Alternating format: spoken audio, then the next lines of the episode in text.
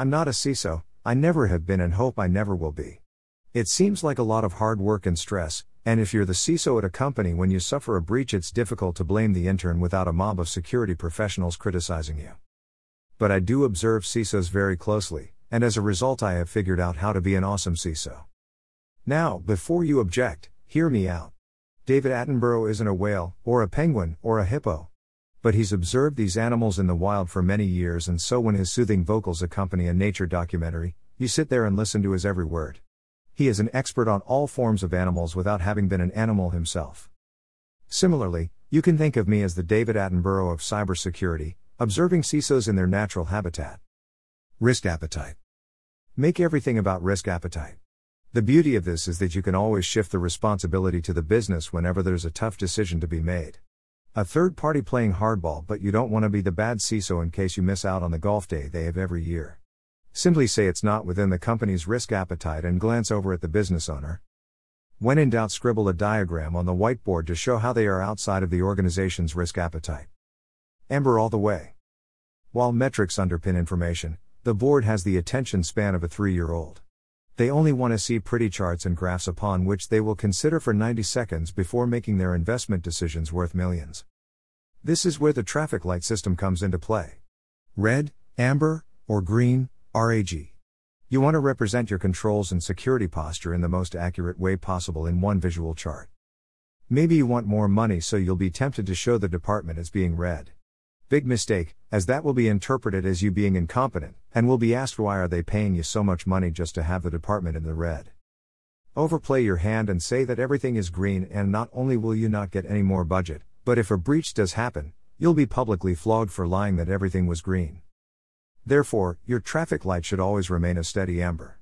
You still need money, and if something bad does happen on your watch, you did warn them. Gluttony. Some will say gluttony is a sin. But not if you're a CISO. Of course, we're talking about data here. Ingest all the logs, put something to capture data on every endpoint, every router, switch, and firewall. Ingest it into one on prem SIEM from where you can send data to your cloud based SIEM, and a smaller subset to your expensive SIEM that charges you per megabyte. Acquire all the threat intelligence you can, five sources should be the minimum. Subscribe to analyst reports, and call in trusted advisors every three months for a planning session.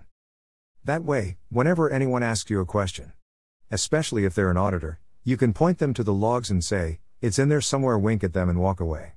It's always better to have more data, even if it's a messy mountain in which you can't find anything, than not enough data. Just don't tell your records management person about it. They're difficult people to deal with. Confidentiality. If Captain America worked in cybersecurity, his shield would be confidentiality. Go to conferences and talk about all the amazing things you're doing, big yourself up because your next employer could be sitting in the audience.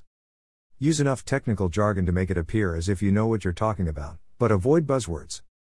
Give enough details that it appears as if you're working on something only the likes of Elon Musk could compete with. But when pushed for details, apologize and say that it is confidential. Of course, you can use other words such as things being proprietary, top secret, only available on a need to know basis.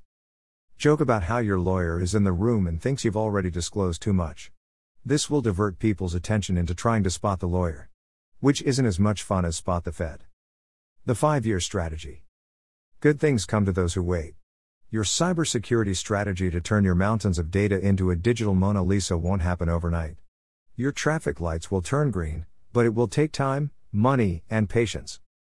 Of course, the five year plan will likely get to seven years before being scrapped as being a pipe dream. But that doesn't matter, because in 2.3 years you'll be a CISO elsewhere telling people how your new project is super awesome, but it's on a need to know basis. Dash. I don't know if it's actually David or Richard Attenborough who does the nature programs.